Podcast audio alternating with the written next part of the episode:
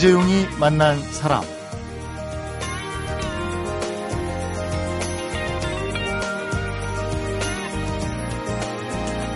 신문 기자로 12년을 재직했던 사람이 장애인 재활병원의 필요성을 절실히 느끼고 비영리 재단을 설립합니다. 그래서 기부를 받고 모금도 해서 장애인을 가족처럼 생각하고 돌봐주는 재활병원을 만들고자 시민, 정부, 기업, 자치단체의 힘을 모으고 있습니다. 이게 2005년부터니까 벌써 8년째입니다. 장애인 마음에 난 상처까지 보듬어 줄 수 있는 병원이 왜 아직 없고 왜 꼭 필요한지 오늘 푸르메 재단의 백경학 상임 이사를 만나서 재활병원의 필요성에 대해서 들어보도록 하겠습니다.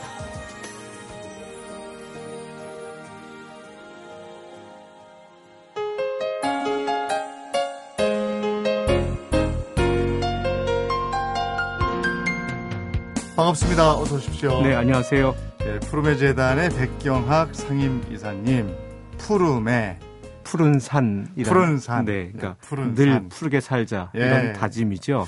어, 어떤 재단인지 소개를 좀 듣고 싶네요. 네, 어느 날 갑자기 그 교통사고나 뇌졸중 같은 사건이나 사고로 인해서 장애인이 되고 또 조산이나 가난하기 때 감기, 천식, 발작 같은 걸로 매년 30만 명이 넘는 장애인들이 생기고 있습니다. 네.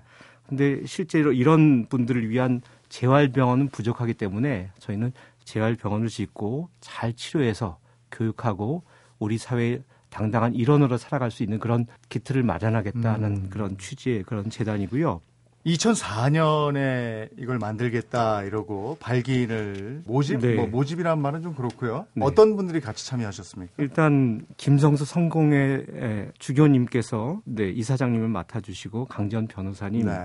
그리고 당시에는 이제 아름다운 재단 상임이사였던 박원순 변호사님, 예. 김성구 샘터사 사장님 음. 이런 분들 각계를 대표하는 네. 분들이 뜻을 모아서 만들자 음. 이렇게 시작을 했죠. 이게 비영리 재단이라고 알고 있습니다. 네. 그러면 운영은 전부 기금하고 모금만으로 됩니까? 그렇습니다. 지금은 기본 재산이 약 15억 원 정도 있는데요. 그동안 후원해 주신 네. 분들이 정기, 비정기에서 한 5천 명 정도가 후원을 해 주고 계세요. 네. 그런 분들이 이제 돈을 모아서 이제 저희가 재단을 운영하게 되고 있는 거죠. 음, 푸르메 재단, 푸르메 센터도 있던데요. 네, 이게 재활센터라고 보통 얘기하는데요. 네. 외래 병원입니다. 네. 장애 어린이들이 많은데 그런 어린이들이 치료받을 수 있는 병원이 없거든요. 네. 그래서 이제 외래로서 와서 치료받을 수 있는 그런 병원을 만들었는데 저희가 그동안 3,500명의 기부자들이 뭐 매달 만 원, 이만 원, 삼만 원 이런 기금을 내주셨어요. 음.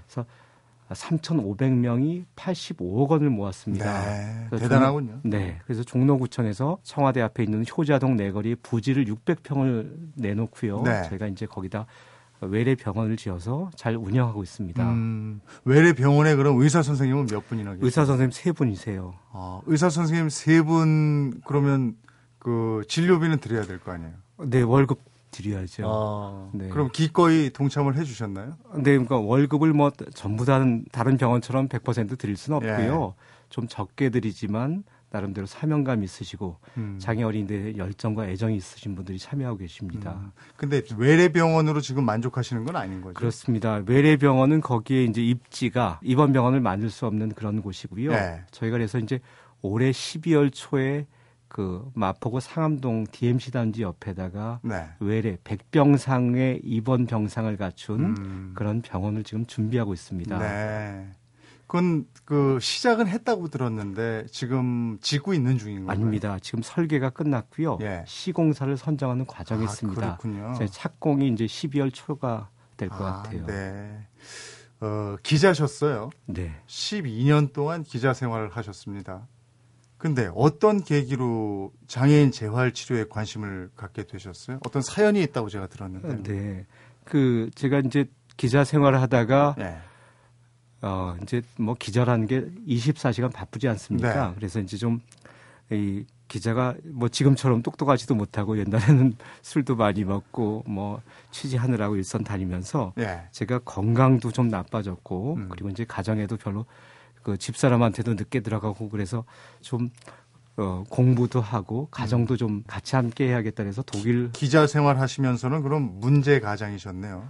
그렇습니다. 약주도 좀 하시고 네, 집에 뭐, 늦게 네, 들어가고. 그러니까 이제 출입처가 이제 이 뭐 국회 출입 기자도 하고 뭐 외, 외교부 그 당시엔 아, 통일원 바빴네요. 예. 네, 출입 기자니까 보통 12시 넘어서 들어가죠. 예. 그래서 이제 집사람을 설득해서 독일 뮌헨 대학으로 이제 네. 네 2년 동안 연수를 갔습니다. 네.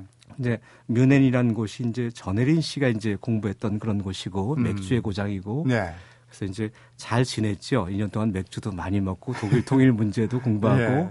그리고 나서 이제 귀국하는 길에 네. 우리가 못 가본 섬나라 영국을 이제 여행 가자고 네. 했어요. 그래서 스코틀랜드로 자동차 여행을 갔다가 저희가 교통사고를 당했습니다. 음. 근데 어떤 사람이 편두통이 있어서 두통약을 그날따라 한 세네 알 먹고 운전을 하다가 정신을 잃었다 그래요. 예. 저- 저희 뭐 저와 애는 조금 다쳤는데 집사람을 많이 다쳤습니다. 아. 그래서 이제 병원으로 이송이 됐고 혼수 상태로 100일 정도 네. 이렇게 입원을 해가지고 큰 수술을 세 번 받았고요. 예. 결국 왼쪽 다리를 절단하는 그런 아. 네 그런 불행을 겪게 됐지요. 네. 네.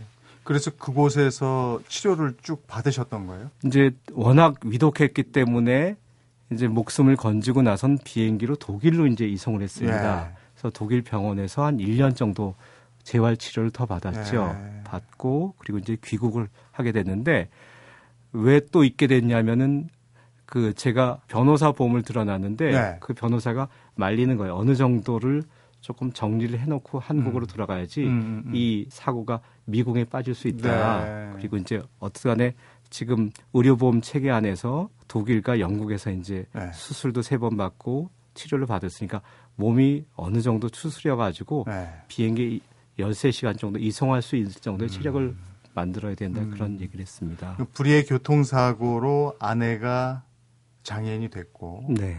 그래서 재활의 필요성을 느끼신 건가요 그때? 그때 귀국해서 보니까요. 네. 그때 어떤 얘기를 했냐면 어, 독일 의사가 귀국해서 좋은 병원을 가서 한국 사람들의 어떤 체질과 체형에 맞는 그런 재활 치료를 받아야지 네. 그렇지 않으면은 한 달이라도 이제 쉬게 되면은 근육과 뼈가 굳기 아. 때문에 빨리 받아라라는 얘기를 들었고 제가 네. 이제 제일 좋은 병원들을 다니면서 어디가 좋을까 해서 물어봐서 입원을 하러 갔는데 네. 입원을 할수 없었습니다. 왜요? 왜 그러냐면 대기하고 있는 환자들이 너무 많다고 아. 그건 지금도 마찬가지입니다. 지금도 두 달 이상은 대기를 해야지 아. 입원을 할수 있어요.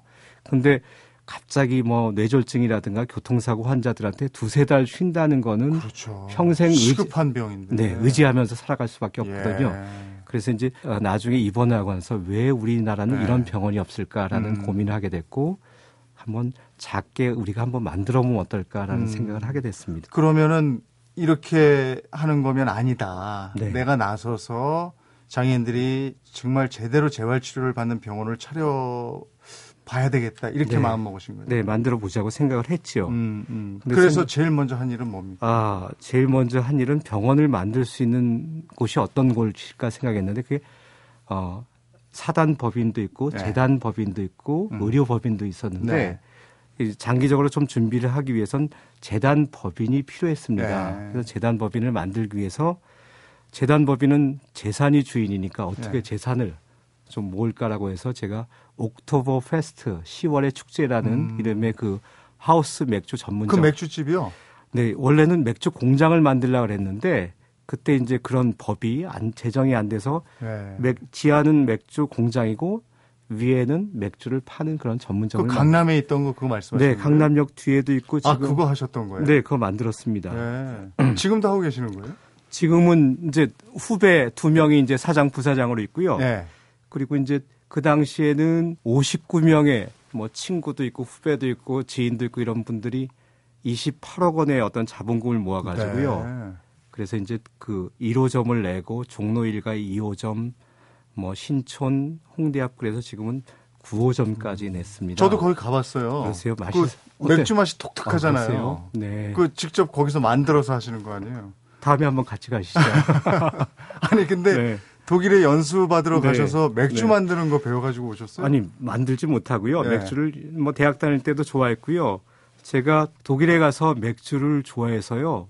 맥주를 많이 먹었고 또 그, 그 뮌헨 대학이라는데 신부님, 수녀님, 목사님들이 많이 유학 오셨- 오셨어요. 네. 근데 그분들은 맥주를 드시고 싶은데 돈이 없으시고 저는 회사에서 월급을 좀 받았고 재단에서 장학금과 뭐 생활비 이런 걸 받아가지고 예. 제가 가장 부자였죠. 어. 그래서 이제 도서관에서 있으면은 신부님들 뭐 목사님들 이- 이런 분들이 오셔서 오늘 날씨가 좋습니다. 이게 뭐냐면 예. 맥주 한 잔 먹으러 가자. 아. 이래서 꽤 많이 먹어서 제가 이제 그런 맥주에 대한 미각이라든가 이런 것들을 네. 좀 느끼게 됐고 또 하나는 거기 양조학을 공부하는 방옥원이라는 친구가 유학을 왔습니다. 네. 그 친구가 한테 그 맥주 만드는 방법이라든가 그 맥주의 어떤 역사라든가 이런 것들을 쭉 얘기 들으면서 네. 이제 관심을 갖게 되고 나중에는 같이 차리게 된 거죠. 음, 우리가 그냥 탁 봤을 때는 기자 네. 생활 12년 하다가 네, 맥주집 사장님이 되신 거 아니에요? 그렇습니다. 그죠? 근데 그 맥주집을 차린 이유는 재활병원의 필요성 때문에 네, 돈을 좀 벌어야 되겠다. 네. 이런 생각으로 기자를 그만두고 맥주집을 차리셨어요. 네. 그러면 여기서는 돈을 좀 많이 버셨습니다. 돈을 많이 벌진 못했는데 그래도 제가 가진 그 지분이 네, CEO로서 지분을 받았고 네. 그런 지분이 나중에 푸르메 재단의 기본 재산이 됐습니다. 음. 한 11%가 됐고 또 하나는 그런 과정에서 저희 집사람이 8년 동안 소송을 했는데 네. 8년 동안 소송을 사고 이후에 소송을 했는데 결국에선 저희가 승소를 해가지고 아, 피해 보상을 받아서 그 중엔 절반이 조금 넘는 것들을 집사람이 이 병원을 만드는데 사용했으면 좋겠다 그래서 음. 이제 재단에 기부를 했죠. 상당 액이었습니까? 네, 한, 시- 한 10억 6천만 원 아, 정도. 됐습니다. 그래서 그걸 네. 기부하셨어요. 네. 아. 요즘에는 또 저 백경학이 들려주는 세상을 바꾸는 맥주 이야기 이래서 네. 강연도 하고 다니신다고요? 네, 이게 이제 사소하게 맥주를 좋아하다가 그게 이제 맥주로 인해서 인생이 바뀌게 되고 맥주가 하나의 모티브가 돼서 재단이 생기게 되고 어. 이런 어, 우연들이 모여서 필연으로 또 예. 그리고 그게 어린이 병원과 재활과 우리 사회의 어떤 그 중요한 구성원이 될수 네. 있는 그런 그런 얘기들을 좀 이렇게 제가 좀 말은 못하지만 이렇게 해서 예. 들려주고 있습니다. 기자에서 맥주집 사장님으로 그리고 재단의 이사로 네. 네. 인생이 몇 번 이제 바뀌어가는 거예요. 글쎄 차선이 막 3차선 가다가 2차선 가다가 네. 지금 이렇게 많이 바뀌었습니다. 네, 환자를 위한 병원, 환자가 중심이 되는 병원 이런 생각은 뭐 누구나 할 수 있겠습니다만은 재단을 설립하고 병원을 건립하는 일 이건 뭐 누구나 할 수 있는 아니라고 어, 일은 아니라고 생각을 합니다. 네, 분명한 의지와 소신이 필요한 일이라고 여겨지는데요. 이 장애인 재활 치료와 재활 전문 병원에 대한 백 이사님의 생각 계속해서 들어보도록 하겠습니다. 사람, 시대, 그리고 이야기. 이재용이 만난 사람. 네, 이재용이 만난 사람 오늘 초대 손님은 푸르메 재단의 백경학 이사입니다. 네, 푸르메 재단이 2005년에 만들어지고 2007년에 나눔 치과 또 어린이 한방 재활센터를 만드셨다고 들었습니다. 네, 첫 사업으로 이 두 가지를 선택한 이유가 뭐였습니까? 네, 저는 그냥 큰 병원을 만들겠다 그렇게 생각을 했는데요. 네. 그게 이제 저희가 한 10평 되는 조그만 그 사무실에서 네 사람이 그때 근무하고 있었습니다. 네. 근데 이제 저녁 해질녘에 어떤 장애인 한 분이 전동 휠체어를 타고 오셨어요. 네. 그러시면서 하시는 말씀이 뭐냐면 당신이 치과 이가 아파서 치과를 가고 싶은데 문턱도 높고 장애인 음. 진료를 거부하고 있는데 예.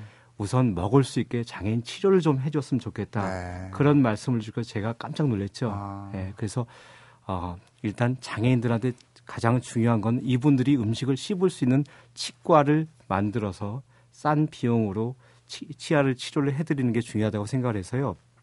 당시 이제 서울대 치대 교수로 친구가 있었는데 그 친구한테 그런 연락을 했습니다. 아. 우리 한번 만들어 보자. 네. 대신 처음에는 뭐 상근 의사가 안 되니까 네 후배와 친구들을 다 이렇게 월요일 오전 오후로 이렇게 묶어가지고 음. 자원봉사 의사 체제로 한 면 만들면 예. 인건비도 좀 절약할 수 있지 않겠느냐라고 네. 해서 그렇게 출발을 했고요. 또 하나는 그 허영진 원장님이라 그래서 이분이 소아마비신데 음. 이분이 어느 날 찾아오셨어요. 네. 그분이 한의사세요. 예. 그래서 본인이 전국을 다니시면서 어린이들을 치료하고 있다. 그래서 왜 치료하세요 했더니 자기는 좋은 한의사 선생님을 만나서 음. 이렇게 어느 정도 걸을 수 있게 됐고 그리고 박사학위까지 받았는데 음. 많은 어린이 중에서 지금 한방을 통해서 고칠 수 있는 어린이가 있는데 그런 것들을 하고 싶다 그래서 두 개의 기관을 제일 먼저 만든 거죠. 음, 지금 말씀 들어보면은 그 백경화 기사님은 관계 지수, 사교성 지수가 상당히 높으신 것 같아요. 왜냐하면 어, 아무래도 좋은 뜻인데 네. 이 뜻을 함께 하는 분들이 많이 모여야 되는 거잖아요. 네. 근데 그런 분들 포섭을 참 잘하시네요. 글쎄요. 제가 이제 박완서 선생님 돌아가셨지만 박완서 선생님한테 글을 하나 받아야겠다 그렇게 생각을 하고요. 네. 그 선생님한테 이제 편지를 썼습니다. 근데 박완서 선생님한테 얼마나 많은 출판사와 분들을 신문사에서 기고를 요청드리겠어요. 그렇죠. 그래서 제가 네. 드린 거는 저는 눈도 좀 처졌고 네. 이, 이도 좀 이렇게 이 크고 앞니도 그래서 네. 남들이 박완서 동생이라고 부릅니다. 아. 그래서 선생님 동생 한테 좀 글을 하나 주세요. 예. 그런 간곡한 편지를 드렸는데 어. 답장이 왔습니다. 예. 내가 글 하나 주겠다고. 네. 그래서 인연이 맺어서 저희 재단에도 몇 번 오시고 네. 첫 인쇄 책을 소설책을 낼 때마다 음. 첫 인쇄를 기부해 주셨습니다. 음. 그러니까 그렇게 보면 어떻게 보면은 그 좋은 인연들을 잘 만들 수 있는 그런 것들이 저희 안에 있는데 제가 뭐 잘생기고 뛰어나서가 아니라 아니 인상도 좋으셔서요. 아니, 좀 이렇게 좀 어떻게 도와주고 싶은 그런 불쌍한 그런 감정이 들 수도 있다고 생각합니다. 네. 아 그래서 많은 분들의 마음을 여는 것부터 이제 시작을 해서 이 일이 네. 잘 진행이 되고 있는 게 아닌가 싶습니다. 현재 등록된 장애인 수가 어느 정도나 됩니까? 아, 전체적으로 성인 어린이 해가지고 한 400만 정도, 등록 장애인은 268만이라 네. 그러는데요. 한 400만, 500만 정도로 음. 추정하고 있습니다. 음. 네. 지금 저희가 푸르메 재단 사이트를 들어가서 보니까 그 네. 대문에 네. 어린이 재활 병원 꼭 필요합니다. 네. 이 말을 강조해 놓으셨던데 네. 예, 국내 어린이 재활 전문 병원 그게 있긴 있죠. 현재 몇 개 정도나 있습니까? 지금 없습니다. 아예 없어요? 없습니다. 그동안 아. 두개 병원이 있었는데 예. 워낙 재정적으로 어려워져서 그렇습니까? 지금은 낫병동이라든가 성인 재활병원의 일부로서 예. 전환을 하게 됐고요. 우리나라는 하나도 없는데 뭐 단적인 예로 일본은 180개가 있습니다. 그래요? 독일은 140개. 예. 근데 그런 것들을 뭐 어떤 기관에서 운영하는 건 없고요. 음. 보면은 큰 기업에서 후원하는 재단이라든가 국가기관 뭐 이런 데서 대학에서 이렇게 운영을 하고 있죠. 네. 그러면 저 푸르메 재활센터에서는 장애 어린이 치료를 어느 정도나 하고 있습니까? 이거 저 병원이 하나도 없다고 그러시니까 대기자가 굉장히 많이 있을 네. 것도 같고요. 지금 뭐 저희가 물리, 작업, 심리, 언어, 미술, 인지 치료 네. 이런 것들을 쭉 하고 있는데 28명의 의료진이 있습니다. 네. 근데 이제 작업 치료 같은 경우에는 좀 많이 음. 밀려 있지만 네. 다른 치료들은 뭐 조금 기다리지 않으셔도 치료 음. 받을 정도로 되고 있습니다. 아, 그렇습니까? 네. 예. 그러면은 재활병원 건립한 다음에 본격적으로 어린이 재활병원도 따로 또 건립할 계획을 가지고 계세요? 지금 어린이 재활병원을 준비하고 있습니다. 음, 음, 왜 그러면 음. 보다 시급하고요. 아. 어른 같은 경우에는 뭐 어느 정도 그 장애가 굳어지기가 음, 음. 쉬운데 예, 예. 장애 어린이 같은 경우에는 빨리 적기에 치료를 하게 되면 그 네. 꼬마가 조금 불편하지만은 아. 한 70% 80%는 어 뭐 사회생활도 하고 음. 학교에 갈 수 있거든요. 네. 그래서 더 중요하다고 생각하죠. 가장 시급한 거네요. 그러니까 어린이 재활병원이. 네. 근데 지금 12월부터 착공을 하신다고 네, 그랬나요? 12월 착공해서 두 달 정도밖에 남지 않았어요. 네. 네. 그래서 지금 설계가 끝났고요. 네. 시공사를 선정하는 그런 과정에 있습니다. 음, 그럼 이 재활병원이 완공이 되면 네. 그게 네. 이제 언제가 되는 거죠? 2015년 15년 9월이나 10월 달 될 것 같습니다. 음, 그러면 어린이 장애에 대한 문제를 어느 정도 해소할 수가 있는 건가요? 어린이들은 지금 장애 어린이들은 네. 한 9만 명이 넘는 걸로 네. 이게 등록이 돼 있고요. 네. 추정은 100만 명 정도 하고 음, 있습니다. 음. 그 중에 근데 한 20만 명 정도는 치료를 음. 받아야 되는 꼬마들인데 음. 이제 저희가 생각하기에는 큰 병원을 만들 수는 없고 백병상 정도에 입원할 네. 수 있는 백병상 그리고 외래 치료로서 한 400명 정도 매일 음. 그래서 한 하루 500명을 치료할 수 있는 병원을 음. 일단 만들면은 정부나 보건복지부 같은 데서 좀 자극을 받지 않을까. 네. 그래서 그게 단순하게 어떤 민간 단체 재단의 문제가 아니라 음. 우리 정부의 문제로 이렇게 좀 음. 어, 공유하고 그런 것들을 해야 된다고 음. 생각합니다. 여기에 자극을 받아서 정부에서도 더 관심을 기울이지 네. 않겠느냐. 기부층이 그 상당히 폭넓은 것 같습니다. 요즘은 네. 주로 어떤 분들이 같이 참여하고 계십니까? 일단 대부분이 뭐 음, 일, 단 시민들이세요. 네. 그냥 평범하게 그냥 월급 받는 음. 분들이 많고요. 근데 참 놀라운 게 뭐냐면 어, 대부분의 시민들이 어느 정도 그냥 겨우 생활을 하신다든가 음.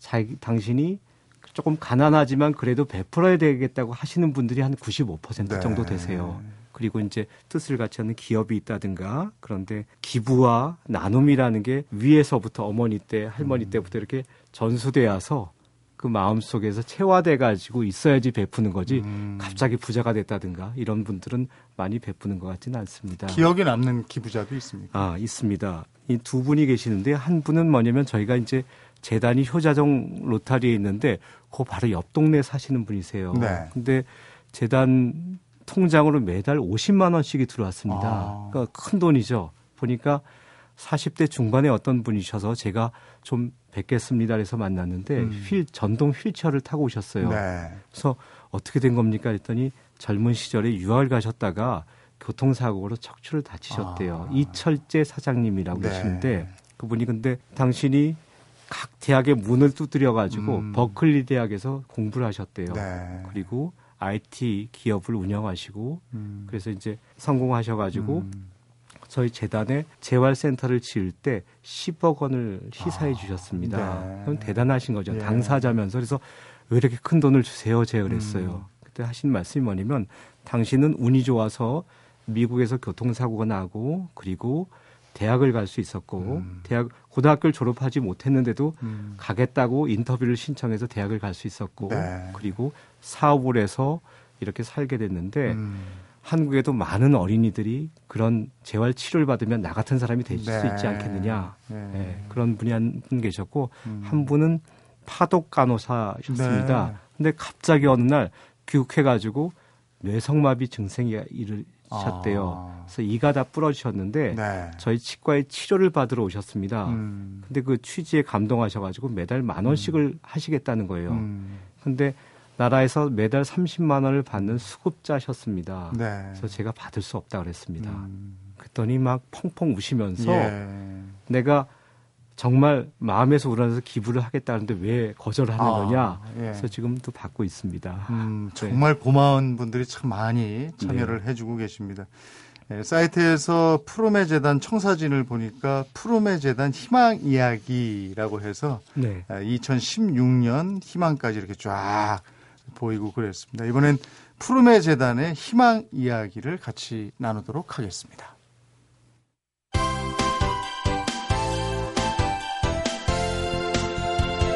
여러분은 지금 이재용 아나운서가 진행하는 이재용이 만난 사람을 듣고 계십니다. 이재용이 만난 사람 오늘은 환자 중심의 병원 건립이 목표인 푸르메 재단의 백경학 이사와 함께하고 있습니다. 푸르메 재단의 희망 이야기 먼저 2013년도 희망을 들어볼까요? 얼마 남진 않았습니다만 네. 아울러서 2014년 내년의 희망도 한번 여쭙죠. 네, 올해 희망은 재활병원을 지금 올해 착공하게 되는 네. 거니까요. 네. 잘 착공에 대해서 잘 지어져서 정말 많은 어린이들이 그런 재활 치료를 받는 그런 아름다운 병원을 만드는 게첫 네. 번째 희망입니다. 네. 그리고 두 번째 희망은 뭐냐면은 매일 밤 제가 기도하고 있는 건데 음. 할머니 한 분이 나오셨으면 하고 기도하고 있습니다. 할머니 한 분이? 네. 왜 그러면 좋은 뜻으로 정말 이런 소중한 뜻을 위해서 사용해 주셔야 하고 있는 좀 이렇게 저희한테 기금을 주실 수 있는 할머니가 음. 나오셨으면 음. 요즘에 보면은 뭐 자식들에 대한 상속 문제나 이런 네. 것 때문에 막 맨날 집안 싸움도 그런데 예. 내가 3분의 1은 정말 좋은 뜻에 예. 그 중에서도 뭐 학교나 이런 것도 좋지만은 우리 어린이들이 앞으로 희망을 가지고 살아갈 수 있는 그런 재활 치료를 음. 위해서 3분의 1은 좋은 뜻에 쓰시고 네. 3분의 1은 자식 주시고 네. 3분의 1은 당신께서 믿는 종교에 이렇게 아. 기부해 주셨으면 하는 그런 할머니가 좀 나오셨으면 할머니. 네. 예. 할아버지는 안 됩니다. 할아버지는 할머니가 계시기 때문에 눈치를 보고 있습니다. 네. 네. 그두 그 가지 또또 네. 또 있습니까? 하나는 뭐가 있냐면 저희가 장애인들의 일터로 해서 그 SPC 그룹이라고 있습니다. 예. 아, 파리바게트 네. 그 그룹하고 같이 아, 장애인 청년들의 일자리로서 행복한 베이커리 앤 카페라는 걸 만들고 있습니다. 예. 그래서 지금 두 개가 네. 하나는 저희 재단 1층 효자동 어, 재활센터 있고 두 번째는 어, 저기 인재개발원 서울시 안에 있습니다. 네. 서울시에서 이렇게 장소를 제공해서 음, 그래서 음. 이제 저희가 두 개를 더 내려고 생각하고 있고요. 음, 그래서 음. 그게 이제 서울시청 구청사 안에 있는 도서관에도 하나 내고요. 음, 그래서 음. 그런 곳들이 음. 자꾸 잘 많이 생겨가지고 네. 네 정말 잘 운영돼서 장애인 청년들의 일자리가 좀 많아졌으면 음. 하는 바람입니다. 장애인 청년 일자리 그 일자리가 있어야 미래에도 지속 가능한 거 그렇습니다. 아니겠어요? 네. 예. 이게 이제 2013년 올해 해결하셔야 되고 이것은 2014년으로도 이어지는 거겠네요. 네. 예. 그래서 아까 2015년에 15년. 완공이라고 그러셨죠? 네. 그러면 그때는 또 어떤 희망이 있을까도 궁금하네요. 네. 그때는 조금 한 텀을 좀 쉬고요. 예. 그리고 좀 장애인들이 이제 결국 병원을 통해서 재활 치료를 받고 나서 음. 교육을 잘 받고 이 사람들이 평생 살아갈 수 있는 터전을 만드는 게 마지막 네. 어, 제가 가진 목표라 그럴까요? 그래서 음. 이제 좀 장애인 작업장, 생활 음. 공동체 같은 것들을 좀 음, 만드는 게 마지막 그런 음, 희망으로 가지고 있습니다. 음. 근데 이제 지금은 저희가 그 어, 상암동에 있는 재활 어린이 재활병원을 만들기 위해서는 한 400억 정도가 필요하거든요. 네. 그래서 이제 좋은 기업들 넥슨이라고 네. 게임을 만드는 그런 기업의 업체에서도 큰 기금을 주시겠다 그러고 네. 있고 그래서 몇 개 기업들이 이렇게 좋은 뜻을 모으고 있습니다. 네. 그리고 서울시에서도 기금을 주시겠다 네. 그러고요. 그래서 저희가 이제 한 100억 원이 넘게 부족한데 네. 그런 것들을 내년과 내후년 사이에 잘 모아서 음. 일단 병원을 잘 지어서 운영해야겠다는 게큰 음. 저희 바람이지요. 재활 병원을 만들어서 우리 그 장애인들의 몸을 재활하는 것뿐이 아니고 심신이 같이 포함되고 더 나아가서는 이분들의 생활까지도 네. 어, 재활 치료할 수 있는 네. 이런 단계까지 갔으면 좋겠다. 네, 그 병원 안에도 그런 예. 어, 직업 교육을 할 수 있는 센터를 네. 만들려고 준비하고 있습니다. 음, 그 세계 최초의 재활병원이 러스크 재활병원이라고 네. 그 뉴욕 맨하탄에 세워진 병원으로 알고 있는데 1951년에 그 병원이 세워질 때도 기부 행렬이 끊이지 않았다고 그래요. 네. 그런 기부 행렬이 우리나라에도 쭉 이어졌으면 하는 생각인데 오늘 저는 이사님하고 얘기를 나누면서요. 환자 중심 병원이라는 말을 해 주셨잖아요. 근데 사실 지금 병원은 그럼 뭐냔 말이죠. 병원은 원래 환자 중심 아닌가요? 그래야 되는 거죠. 그쵸? 그렇게 되는데 뭐 인력도 부족하고 여러 가지 관행이라든가 뭐 경제적인 것들 뭐 이런 것들 때문에 지금 환자가 내가 주인이고 대접받고 내가 이렇게 잘 치료받는다는 생각보다는 네. 생각보다는 항상 아쉽고 뭐 이렇게 섭섭하고 네. 그리고 내가 이런 대, 대접을 받아야 되나 그런 어떤 음. 열패감 같은 음. 것들이 많은 것 같습니다. 그래서 제가 얘기를 들으면서 요즘 병원의 중심은 도대체 어딜까 이런 잠시 근원적인 질문을 스스로 한번 해보게 됐습니다. 장애인 재활병원 건립과 재활 치료를 위해서 많은 분들이 좋은 뜻을 모으고 계신데요. 그런 좋은 병원 건립이 전국 곳곳에 만들어졌으면 하는 바람입니다. 오늘 백경환 이사님 함께 해주셔서 고맙습니다. 고맙습니다. 인생은 한 권의 책과 같다. 독일의 소설가 장 파울의 말인데요. 사실 책 한 권뿐이겠습니까? 사람의 삶에는 책 수십 권의 지혜와 지식이 담겨 있습니다. 우리 시대 사람들의 이야기 월요일부터 토요일 오전 11시 10분 이재용이 만난 사람 잠시 귀를 기울이시면 매일 책 한 권씩 들으실 수 있습니다. 여러분의 입맛에 맞게 단어를 바꿔드립니다. 오늘의 단어는 MBC 표준 FM인데요. 먼저 여성들에게 표준 FM이란 매일 오전 9시 여자의 마음을 대변하는 여성시대 기사님들에게 표준 FM은요. 아나라나 점심에 힘을 주는 아신들의 번글쇼 청소년에게 표준 FM은요. 공부로 지친 하루에 활력을 주는 별밤 레알 레알 MBC 95.9 전국민의 대표 방송입니다. 아니 그렇다고 저 FM4U 91.9를 빼면 섭하죠.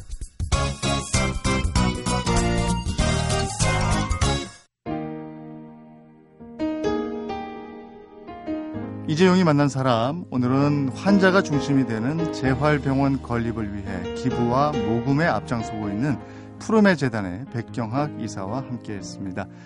푸르메 센터가 한국 사회복지 정책과 흐름에 메시지를 던지는 요인이 되길 바랍니다. 또 푸르메 센터 같은 병원이 널리 퍼지기보다는 하나의 모델이 되기를 바랍니다.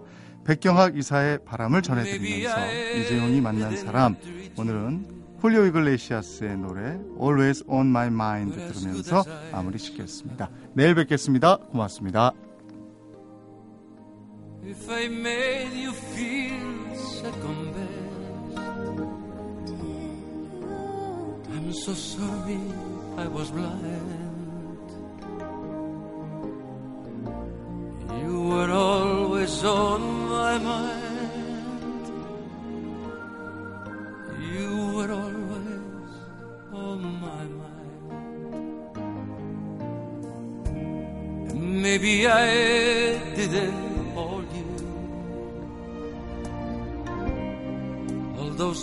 lonely, lonely times. I guess I never told